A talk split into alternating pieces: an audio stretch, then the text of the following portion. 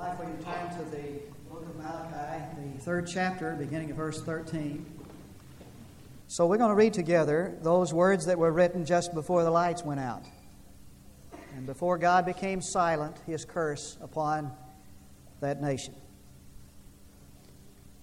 Your words have been arrogant against me, says the Lord, yet you say, what have we spoken against thee?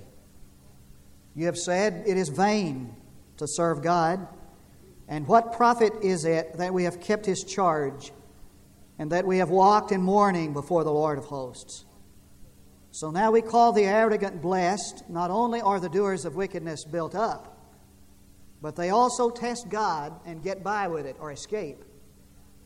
Then those who feared the Lord spoke to one another, and the Lord gave attention and heard it, and a book of remembrance was written before Him for those who fear the Lord and who esteem His name. And they will be mine, says the Lord of hosts, on the day that I prepare my own possessions. And I will spare them as a man spares his own son who serves him. So you will again distinguish, this is the text really, so you will again distinguish between the righteous and the wicked, between one who serves God and one who does, who does not serve Him. For behold, the day is coming, burning like a furnace, and all the arrogant and evildoer, every evildoer will be chaff. And the day that is coming will set them ablaze, says the Lord of hosts, so that it will leave them neither root nor branch. But for you who fear my name, the Son of Righteousness will rise with healing at His wings, and you will go forth and skip about like calves from the stall. And you will tread down the wicked, for they will be ashes under the soles of your feet on the day which I am preparing, says the Lord of hosts. Each of us has his or her favorite irritation, that which really bugs us. And if you haven't guessed, mine are the cliches and the slogans that well-motivated people have formulated to aid and abet the cause of religion, like Christ is the answer, and the family that prays together stays together. Really bug me. And I heard the absolute worst I've ever heard not long ago. It was, things go better with God. Now, can you imagine yourself cupping your hands around your mouth, shouting that slogan to Moses as his people gripe and complain to him in the wilderness, or to Job as he sits on an ash heap scraping his boils, or to the Apostle Paul as he anguishes over his thorn in the flesh, or to Peter as he dies crucified upside down, or to Jesus as He treads up the slopes of Calvary. Things go better with God. And you recognize that, of course, as a takeoff of a familiar commercial, soft drink commercial. One has to be a little bit nervous when uh, Madison Avenue intersects with a Via Dolorosa. and, and, and you recognize that as a, as a takeoff of that soft drink commercial. Things go better with Coke. And Coke is presented as a welcomed accompaniment to anything you eat, a condiment. That is, that it brings a special addition or flavor to the food you eat, like mustard. And if you trace that analogy out, it's saying that, that no matter what you're up to in life, no matter what your plans or ambitions, no matter where you place your priorities, graduates, you're going to get along better with God. All you have to do is just kind of sprinkle a little God over the tossed salad of life, and you're going to have a, you know, it's just going to be uh, great. Uh, just a, one big uh, blessing. It's a common mistake. It's a common error, and it assumes that if I play my cards right and I do everything right, if I honor God, then God is bound by the law of cause and effect to prosper me and to bless me, whatever I'm doing. And it is a, it's a gross uh, era of, of, of false assumption that, that you know, I can put on my religious face and punch my religious time clock, and God is going to make it easy for me. It's the problem, it's the mistake that the people in Malachi's day made. And they said, well, we'll come back from Babylonian captivity and we'll build the temple, and God is bound to bless us and He'll return the glory days. And when He didn't, they said, what good is it to serve God in the first place? We've been faithful to God, and what has it gotten us? This is how they said it. It is vain to serve God. And what profit is it that we've kept His charge and walked in mourning before the Lord of hosts? Interesting term there. It means they wore black. And they confessed sins they weren't even aware they committed, just in case, you know. And they thought all this kind of, of, um, of repentance and confession is bound to bring the blessing of God upon me. And when it didn't, they said what everybody in this room has said at some time or another. What advantage is it to serving God? Why, they said, it's not any better than it was in Babylon. And what we've all said, I've served God, and what has it gotten me? I mean, the, these ungodly people out there prosper, and they have all the fun. I can remember in the past sometimes, you know, getting my kids in the car and my wife and head to church on Sunday afternoon, especially in the late spring or early summer, you know, lots of the day left, driving through the neighborhood to church. There'd be families getting together. I mean, these folks are having all the fun, you know. I'm headed off down there to read some part in church training, have church, and won't be half the people there that were there on Sunday morning. I tell you, everybody's felt that way sometime or another. What advantage is it to serving the Lord? And what God is saying here is this, that there is a distinction between the righteous and the unrighteous. And there is a difference that you will be able to, to tell between those who serve God and who don't. And it will not necessarily be that those who serve God are going to be successful and prosperous. But you will be able to distinguish between those who do and those who don't. Well, what is the distinguishing characteristic? I mean, what is the difference in the man who has a heart for God and the man who doesn't? What is that which he says will be a distinction? Well, the Bible describes, this text describes five. The first is this, that the man who has that, who really has that fear of God, that man who is a part of the remnant, who really serves the Lord, that man is a man who has a fear of God. He has a deep reverence for, the, for God and for the things of God. He is a person who does not take lightly what God takes seriously. He has a deep reverence for God and the things of God. And the word he uses is the word fear. He uses that word twice in verse sixteen and once in verse two. Fear the Lord, fear the Lord. And it seems to me that what faith is in the New Testament, fear is in the Old Testament. So that when the New Testament talks about faithing in the Lord, the Old Testament talks about fearing Him. So that in the Old Testament, fearing God is comparable to, the, to having faith in God in the New Testament. In other words, fear of God is the apex, is the is the test, is the climax of our devotion to God. They really fear God. Now there's a, there are three kinds of fear. There's superstitious kind of fear, superstition really. And what some of us call fear of God is really superstition. I went down to Waco not long ago and took my son out to, to, to breakfast, and when I got my check, the, the, the, the, the, the total of it was six six six. And I kind of, you know, looked at that with a jaundiced eye. For those of you who are not familiar with the book of Revelation, that's the mark of the beast, you know, buying and selling. And when we when we went to lunch and we ate at El Chico's, and I got my check, and it was thirteen thirteen. And, and, I, and I found myself, you know, kind of saying in my heart, God, you, you're trying to tell me something? You know, super, I don't know whether you're superstitious or not, but some things that we call fear of God, really superstition. And then there is that slavish fear that bows, that cows before a bully. And his word here in the Old Testament for fear is neither superstition nor cowing before a bully.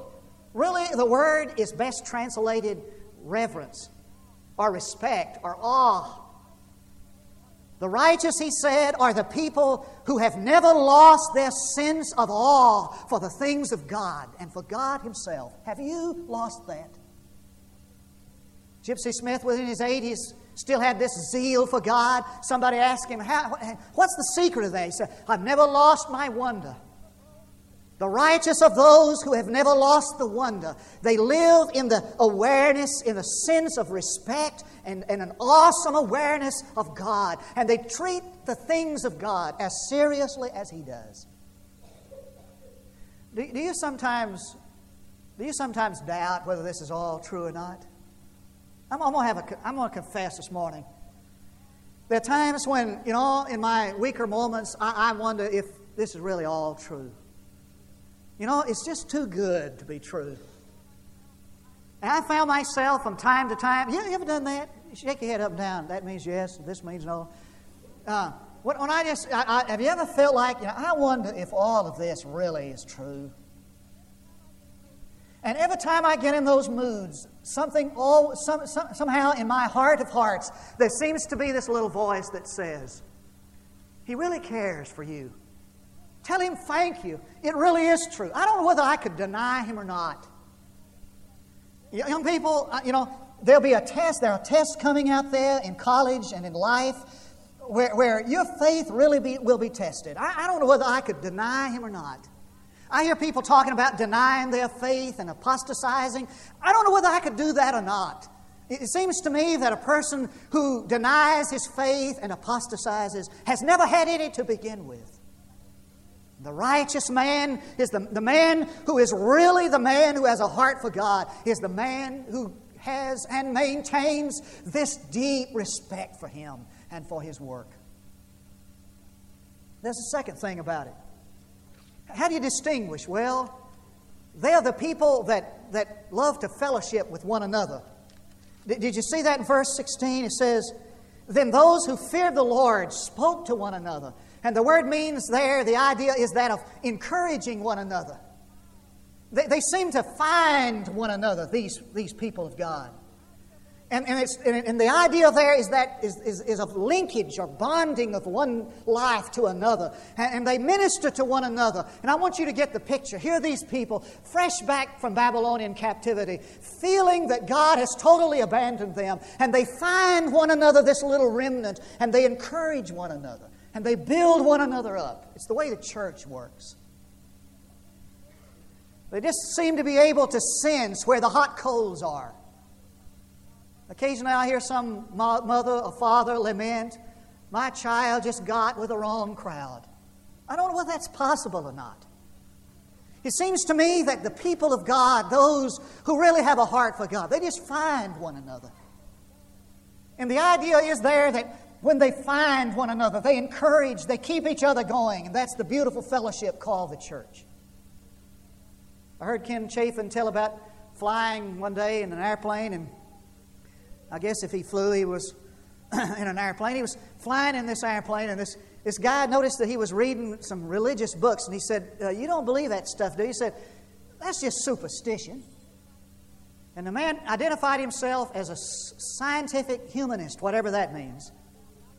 And he said, I found out that I wasn't going to get anywhere arguing with him with regard to theology. So he said, he'd already told me that he had some children, a fourteen-year-old daughter. And he said, I, I said to him, I said, suppose one day you came back from the doctor's office and you'd just been told that that fourteen-year-old daughter had leukemia.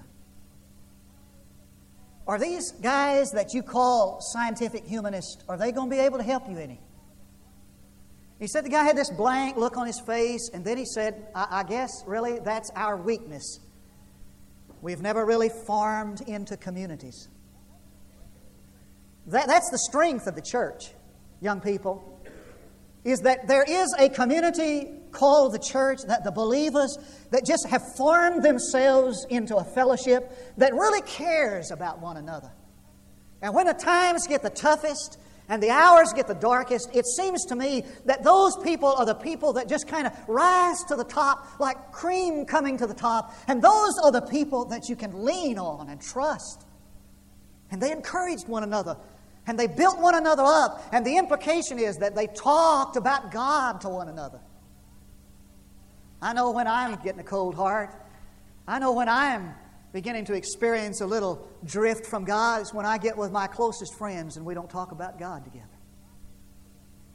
The righteous, he said, are those who have fellowship. There's a third thing. They know that they're not forgotten. They know that they're not forgotten. This is what he said. He said, the Lord heard them, and he wrote down in a book of remembrance. He wrote down what he heard in a book of remembrance that was before him. Now, in a very poetic and graphic way, the prophet describes something. It's really an illustration. But he said that God keeps a record of all that you do. And that, that book is called the Book of Remembrance, and it's constantly before him so that there's not a moment of his life, his existence, that he's not aware of you and what you do. Now, I grew up where there was a lot of negative preaching going on, and I, I kind of got the idea that everything God knew about me was bad, and that everything he had in his book, and I, I, I, I believed that he had this record of everything I did bad. It's kind of like, okay, boy, I caught you there, and I got that down. And I had this feeling that, that God kept a record of everything bad I did. Kind of like when old Todd was about five years old, just about that high, Santa Claus came. It was at Christmas time.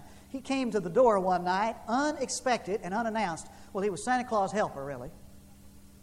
And he came in. He had this list of things, record.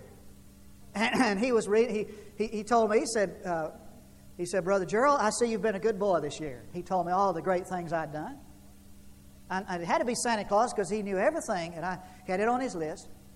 And he told my wife, he said, Margaret, he, and he looked over at Cindy. She was about in eighth grade. He said, Cindy, you've been a real good girl, and I, I want you to know that Santa's proud of you. And he looked over at Todd, and he's kind of kind of cleared his throat. He said, son, I got bad news. I scarred that boy for life. I mean, he said, he said, he, he, he started, he got on his list. He said, I see here where you sashed your mother, and he just started reading them off, just like he'd been there. I didn't tell him. And you don't know, Todd just wilted, you know. Poor boy. And, and, and when he finished, Todd, Todd just kind of in a pleading voice, he said, well, do you have down there that I carried out the trash and I helped Mother clean the room? I mean, he was pleading his case. I have an idea that what we think about God is that he, he has this record of all the bad we've ever done. I'm, I've got some good news for you. He has a record of all the good you've ever done. It's what the psalmist meant when he said, record my lament. Are my tears not on your scroll? Are they not written in your record? And what he means by that is this. God, I know that you've gotten down somewhere in eternity a record of everything I've ever done, and it's never lost. If you want to read through the book of Esther sometime, you'll find the story of Mordecai. He's sitting one day at, a, at, the, at the gate, and he hears two men plot the death of the king, and he tells his cousin Esther, who is a Jewish queen, the wife of the king, and she tells her husband, and those two men are executed. And the Bible says that, that the king put down in the book of Chronicles, the book of remembrance, that, that event. But he never thanked him. He never rewarded him. So Mordecai went for years unrewarded for that, saving the life of the king. And a new king came on the scene. And one day he was looking through the book of remembrances, and he saw the record of that. He said, that man has never been rewarded. He's never been thanked. And so they brought him out, and they rewarded him. There's a lot of things you do, my friend, that are never seen by men, that are not in the spotlight. They never gain the, the, the, the center of attention. There's a lot of folks this morning up in that T V room and down there in the nursery, and there are all kinds of things that go on week after week that never receives notice. I tell you, it's never lost on God. And so, the, so Paul shouted and exulted when he thought of the resurrection and said, be steadfast, unmovable, always abounding in the work of the Lord, knowing that whatever you do in the Lord is not in vain. They've never forgotten. I have time just to mention two more. The people of God, those are the, who are the righteous, are made His Special possession. Now watch this. Verse seventeen says, "And they will be mine, says the Lord of hosts, on the day that I prepare my own possession." The, the Hebrew is, on the day that I act. The problem with these people is this. They didn't think God was doing anything. He said, on that day that I act, I will make these folks my own possession. Look at this. "And I will spare them as a man spares his own son who serves him." What he's saying is this. The thing that distinguishes the righteous from the unrighteous is that the righteous are his own special possession. And because you're his special possession, he will both perfect and protect you.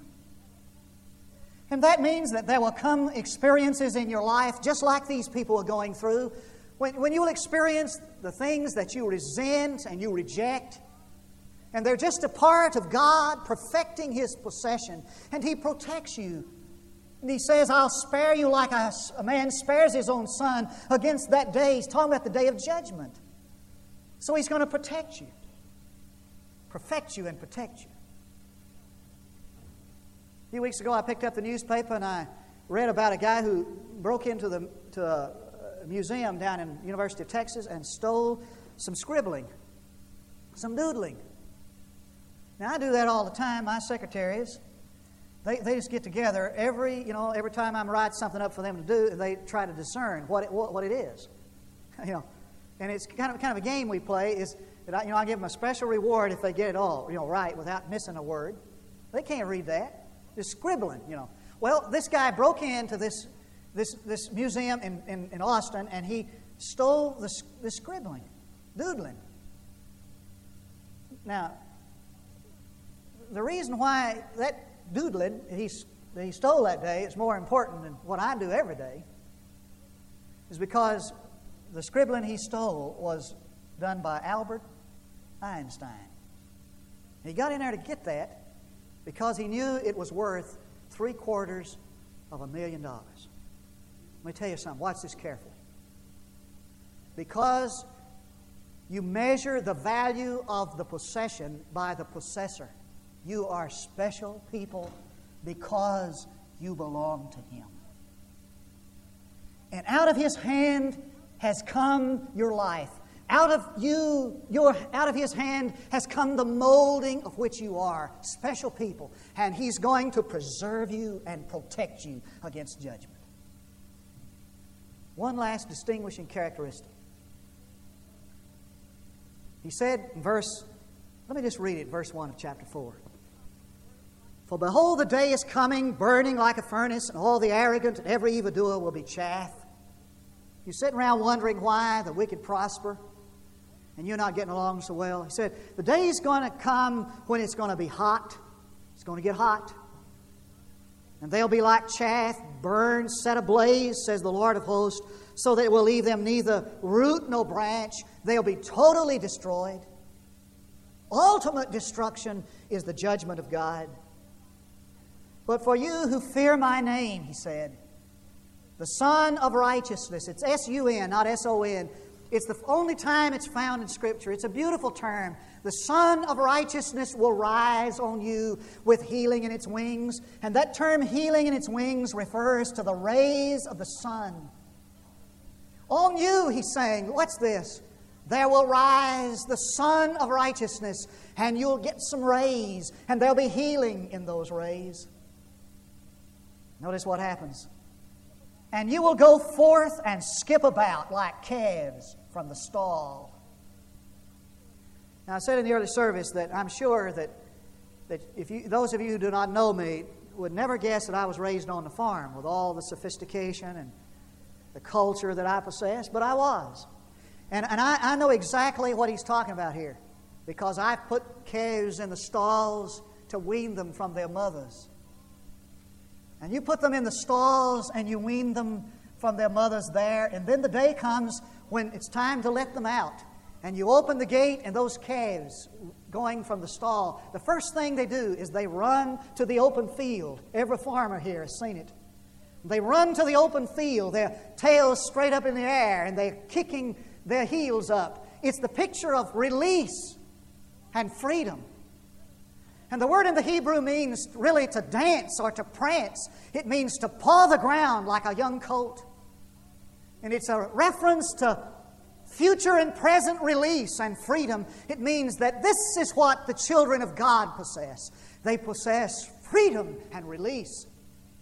And when the final day comes, dying for the people of God is like being let out of a cell. It's like being released from bondage. It's like being cut loose from the anchor. It's like flying away. It's release and freedom. Do you know that freedom?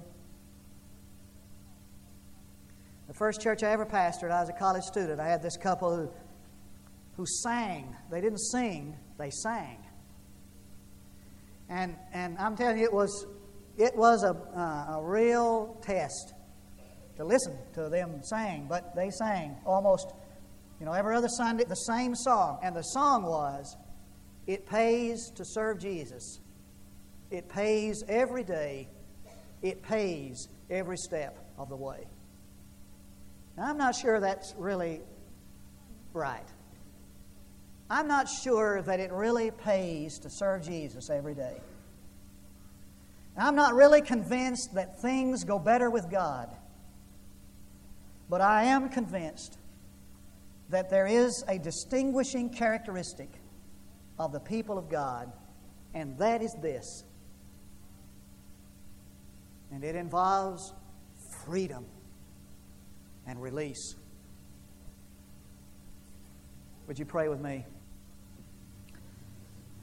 Father, for these moments of decision, commitment, and invitation, I pray your will to be done through Jesus Christ our Lord.